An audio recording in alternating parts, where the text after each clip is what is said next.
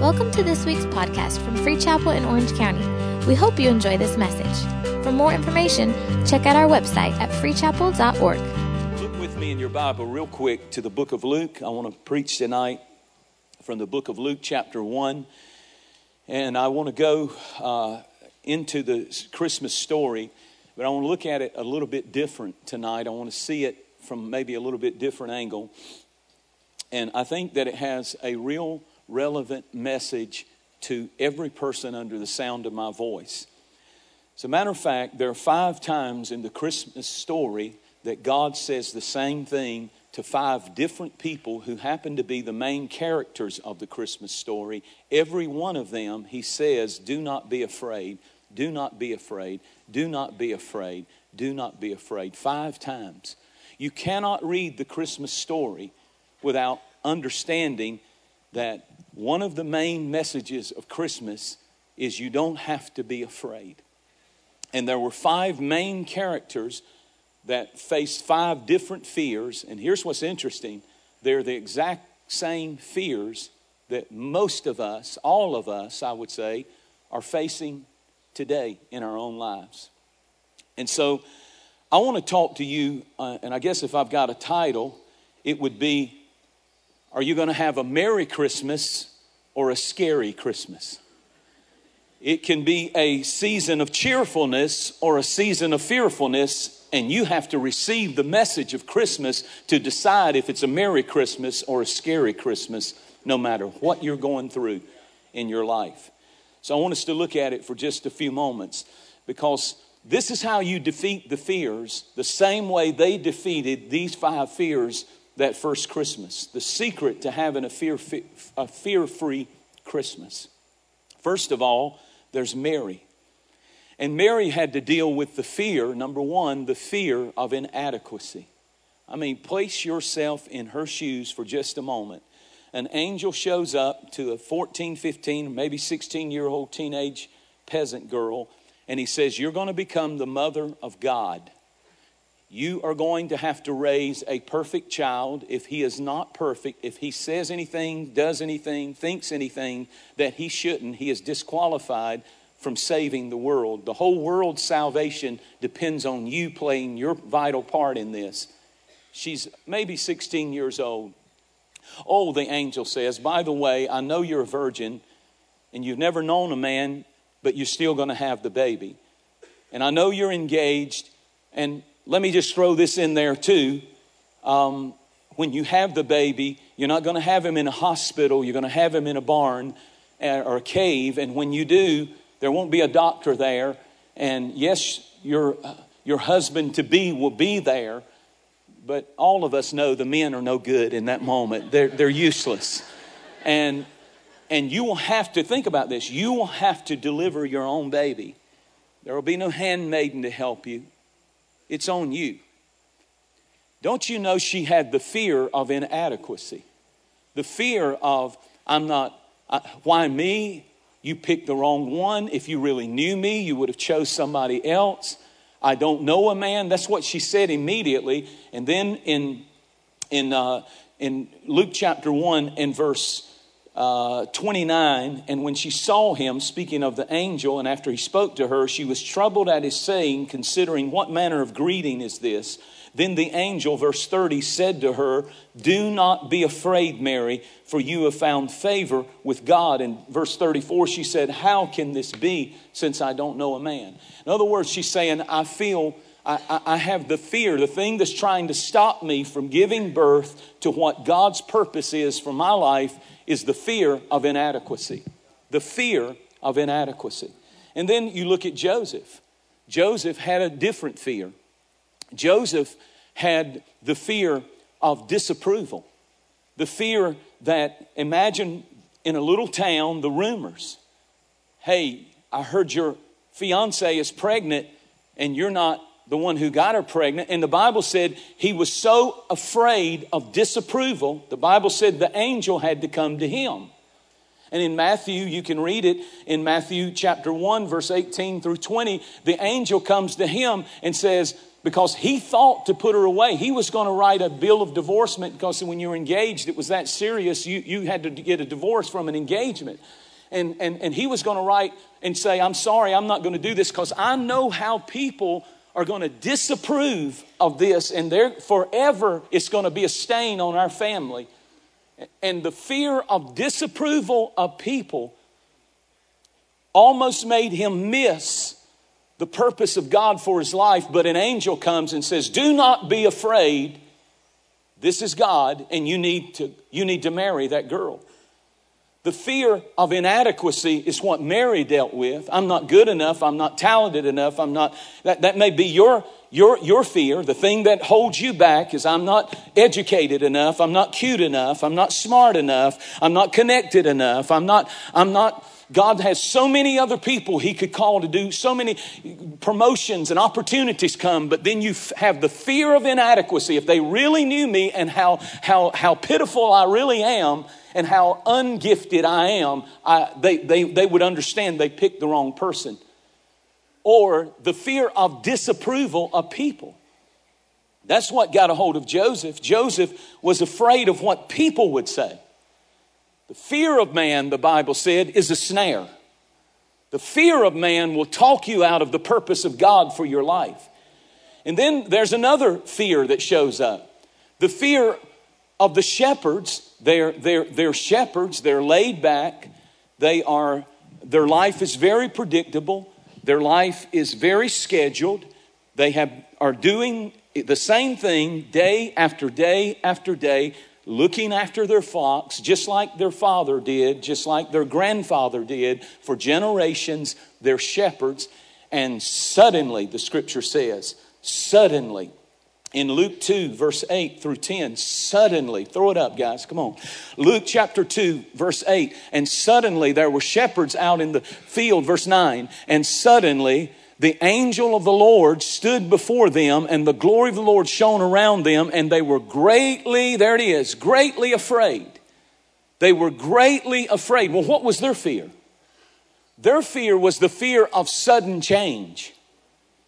When God interrupts everything and you weren't counting on it and you never dreamed this would happen, and suddenly you think this is how my life is going to go. It's very predictable, it's very uh, comfortable, it's very um, uh, you know, I know exactly what's going to happen, and God comes with sudden change.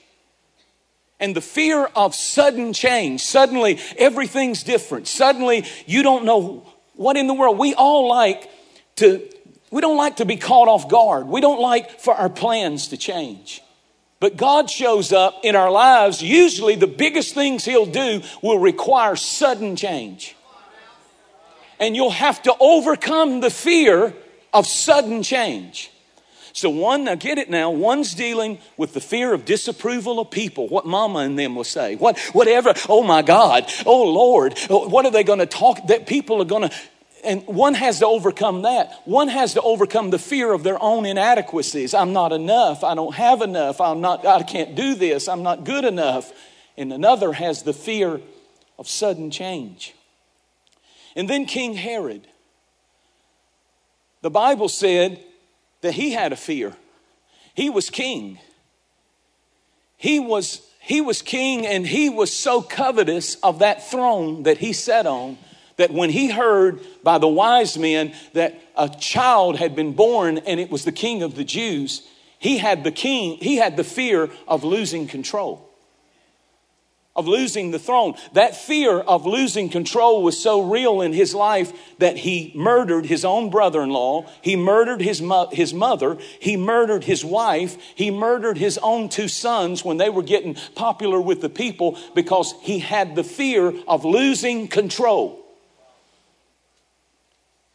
And in Matthew 2 and verse 3, it says, And when Herod heard these things, he was deeply frightened. And listen to this, and so was everyone in Jerusalem with him. We sing Silent Night, Holy Night, all is calm. No, it wasn't. People were freaking out. He was going crazy.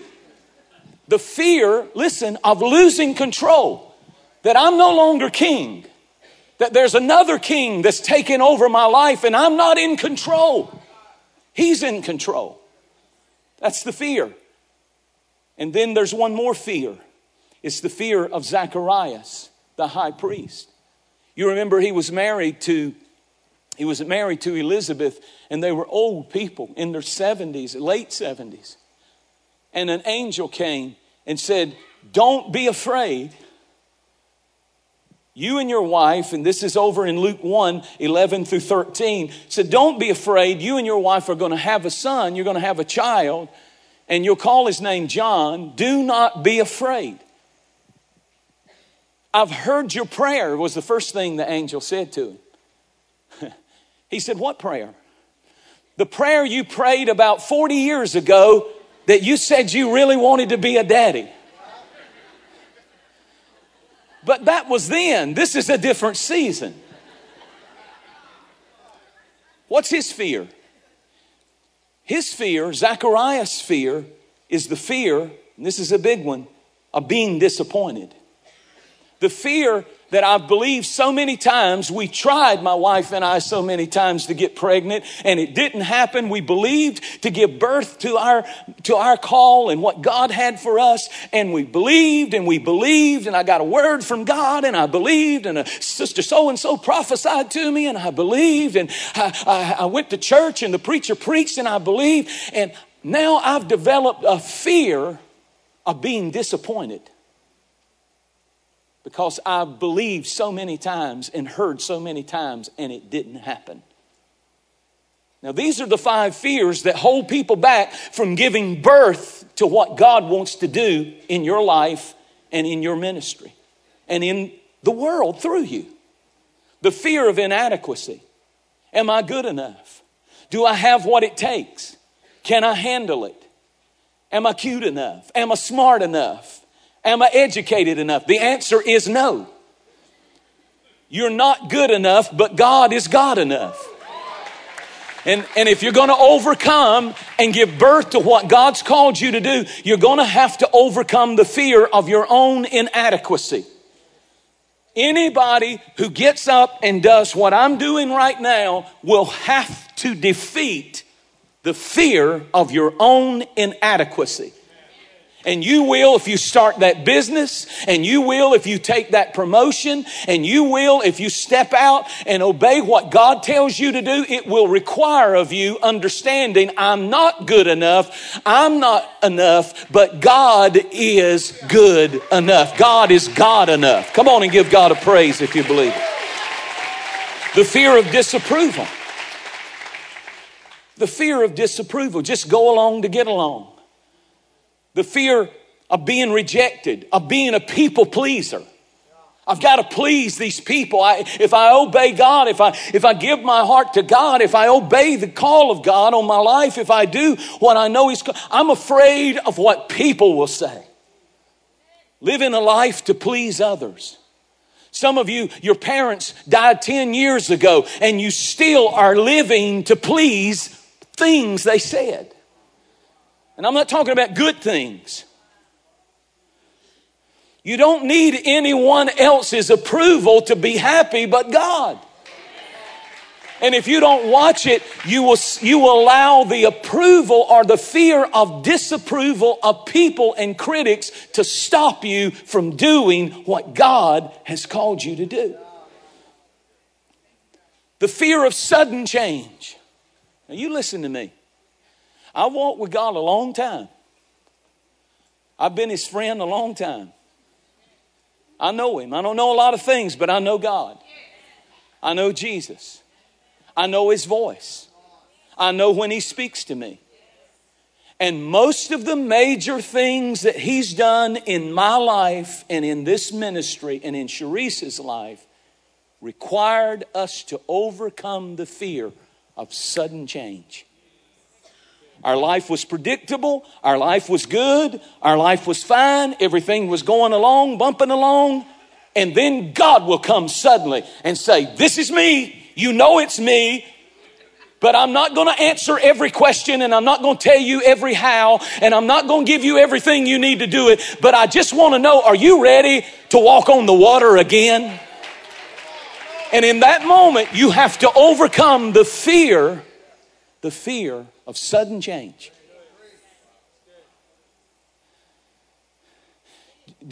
And I've told, I've told, I promise I won't bore you, but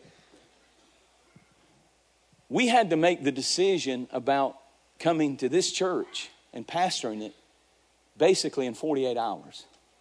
It went down that fast, and it's one of the most, I Cherise could tell you the story indeed. It's one of the most supernatural stories.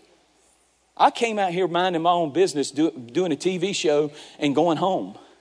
The next thing I know, when I got on that Delta flight home, I'm pastoring a church in California. Sudden change. Well, what's God in it? I don't know. You're sitting here. I, you didn't plan to be here, but but you're here. Glory to God. I want to tell somebody that just when you think it ought to be, it ought to be a crime to live for Jesus and be bored. God has not called you to be bored. The fear of sudden change. What about the fear of losing control? How do you know you have that fear? When the warning light in your soul starts flashing on the dashboard. And guess how it manifests in flash? It's called worry, worry, worry. And basically, what you're really doing is you're fearing that you're not in control. As long as you can control things, you're good. But when God gets you where He really wants you, it feels a little out of control and I really need Him. I can't do this. Without Him, I can do nothing. I'm not good enough, but God is God enough. What I've learned is when, when you're filled with the fear of losing control, you try to control everyone else. You ever met anybody? You ever worked for anybody like that? when, when you're fear, when you're, when I'm afraid of losing control, I have a tendency to try to control others. But the closer I get to God, the more He fills me with confidence. And the closer I get to God, the smaller my fears get. The key to this thing is staying close to God. The more insecure I am on the inside, the more I try to control. But God is saying, I want you off the throne and I want to be on the throne. The fear of being disappointed I'm not going to try again. I've tried and tried and tried, and I've been disappointed and disappointed. But here comes God this Christmas, and He says, we, I want you to lose the fear of being disappointed, and I want you to try again. I want you to dream again. I want you to hope again. I want you to love again. I want you to believe again. It's time to overcome the fear of being disappointed.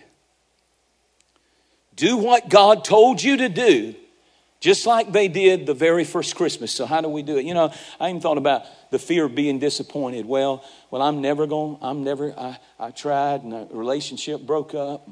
I'm done. I'm done. Never gonna love again. Well, isn't that pitiful? That, come on. Never, never, never will I trust another man. I'll never love again. I went to a church and they really hurt me, and I'm never going to get involved again. God's going to mess you up. And you can, you can, you can hide all you want to hide, but God knows, and in His given time, He'll raise you up and He'll call you out of your fears of being disappointed and say, Trust me again, believe again, try again, reach again, love again. Well, well, what did they do that first Christmas? Real quick. They did four things. Number one, Mary, to overcome her fear, surrendered her life completely to Jesus Christ.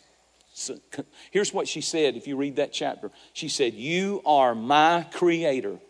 And whatever you want me to do, be it unto me according to your word. I surrender completely.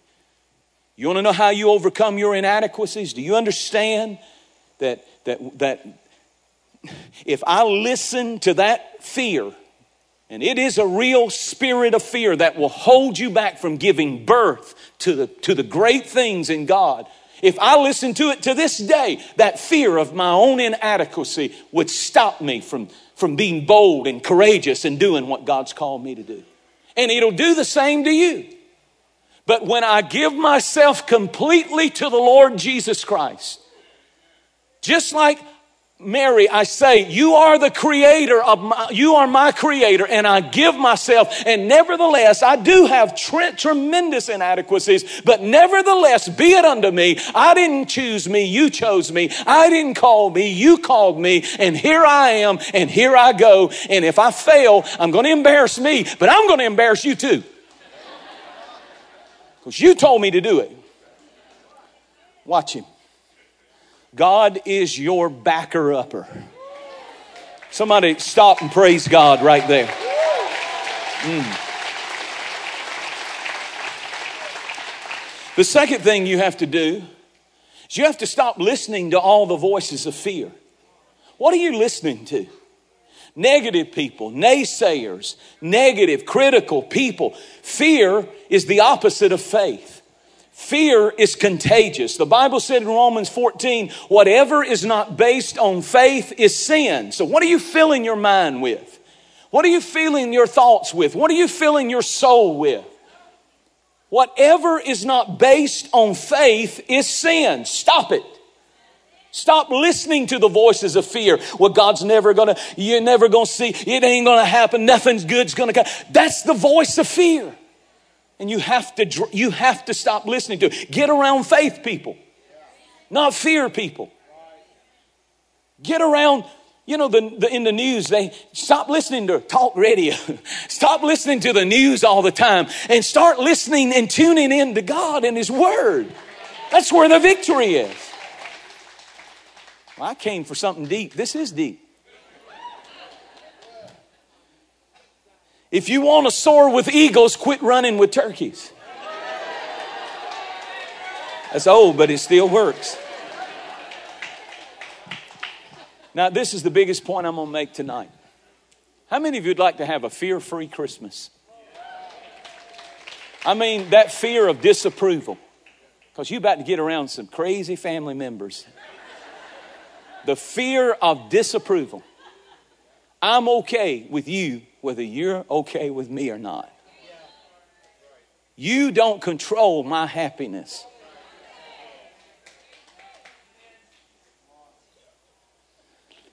So here's, here's, here's something that runs through this whole story, and it's pretty incredible. What did they do to overcome their fear that first Christmas? Those five fears. If you look at it, they filled their minds with music that praises God. That's how you do it. Fill your mind with music that praises God. One of the things that runs through the Christmas story is they had fear. The angel had to say, Fear not, fear not, fear not, fear not. And then the next thing that happens is songs break out.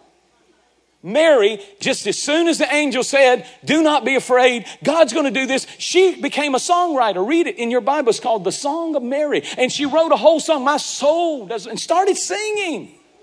How do you overcome your fear? You focus on God. Praise is the antidote to panic. Worship is the antidote to worry. And instead of panicking, you need to praise. And instead of worrying, you need to worship. And you need to put the focus on God. And when you put the focus on God, your fears get so small. And one of the greatest ways to do that is to fill your mind and fill your soul and fill your car and fill your life with songs of praise. Think about it. Look at, look at Mary. Look at her in Luke 1 46. She starts and she sang. She begins to sing. Why is she singing? She's overcoming her fears with a song of praise. It's no accident that Christmas is the most song filled holiday. You can't escape it. You walk in the mall and there's a song of praise. I love it.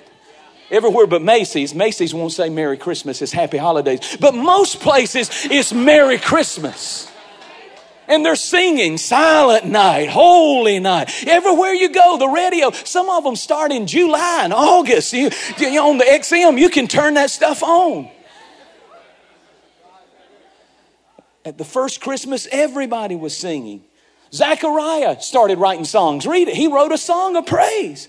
The angels were the shepherds were afraid of sudden change. And here comes angels and say, let us sing you out of your fear. Glory to God on the highest, peace on earth. That's how you get out of that thing of fear.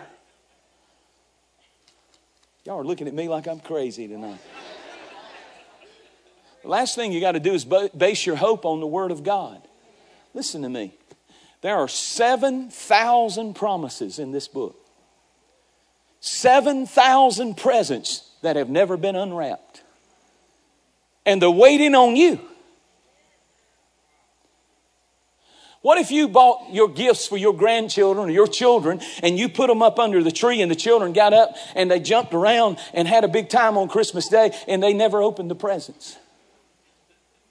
If you don't open this book and you don't know the 7,000 promises, you've never unwrapped the presents that Jesus left you when he hung on a tree. What I'm saying to you is the reason we're fearful is because we don't know what is in the policy manual. If you got insurance and they tell you you got to go have a surgery or something, and you know what's in your insurance manual, you're not worried about it. And whatever's going on in your life, you need to go to the policy insurance and open it up. I, um, I want to speak this over your life tonight. We sing the song, O little town of Bethlehem, the hopes and fears of all the years are met in thee tonight. What are you fearing? The fear of inadequacy, the fear of disapproval, the fear of sudden change. Just got a pink slip or something major has just happened. You didn't see it coming. And the devil thinks that you're going to be tormented the whole Christmas. But here comes a preacher and he walks in and says, Don't fear sudden change. God has you in the palm of his hand the fear of losing control, the fear of being disappointed. One of the greatest fears and one of the greatest promises that you need to unwrap is John 3:16. For God so loved the world that he gave his only begotten son that whosoever would believe on him would not perish but have everlasting life. Hebrews 2:15 said Jesus lived and died to save us from the fear of death. Woo. I am not afraid to die. I don't know when I'm going to die. Don't want to die today. But if I do die, don't cry too hard. Cry some. But I'm not afraid to die. I watched my brother die first week of December, a couple of years ago. I watched my father die. I got there the last 20 minutes of his life. I ran, literally ran through the hospital and got to his bedside. And I, I had, we had never had death invade our ranks of our family. It had never happened. I mean, you know, we'd lost some distant relative or an aunt or an uncle or something like that, but no one in our immediate family. That was a different experience. And I watched him, I watched him, I watched him as he died. And for the first time, it settled into me I'm going to die one day just like that. I watched my brother die as he walked at the age of 50, 56 with cancer. I watched him die. I was there when he died.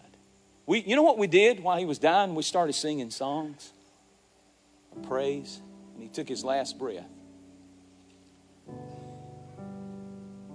But he came to deliver us from the fear of death.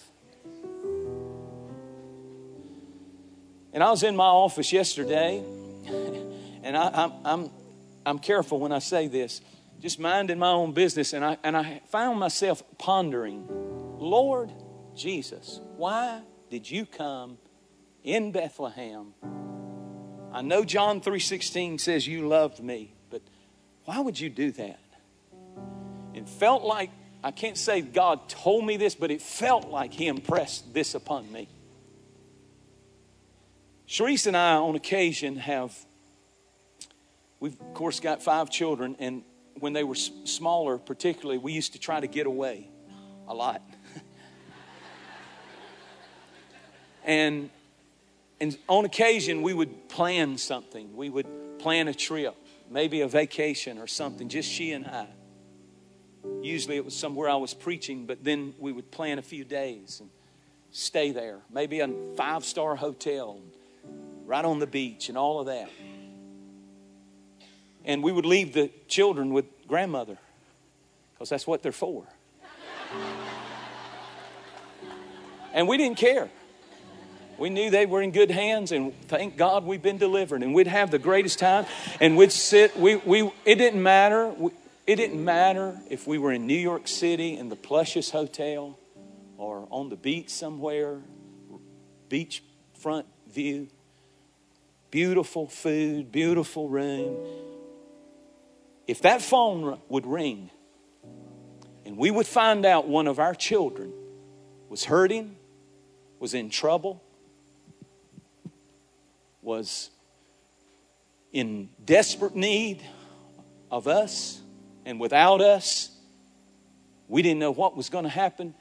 I don't care how nice it was, I don't care how wonderful it was, I don't care how enjoyable it was, how delicious the food, how excellent the service, the room, the, the vibe, everything.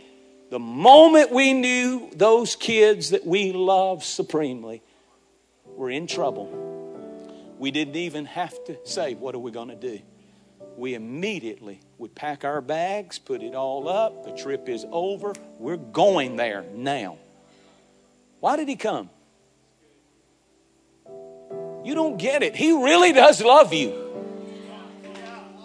He really does. God doesn't just love you, He so loved the world that he was up in heaven, all of its splendor, all of its perfection, all of its glory, all of its beauty. And he, and he heard our cry. He heard we were hurting. He heard we were broken. He heard we couldn't fix our sin problem. And the Father, God said, I'll step off the throne, put myself in a body. My son Jesus will descend down the steps of glory into a barnyard in Bethlehem.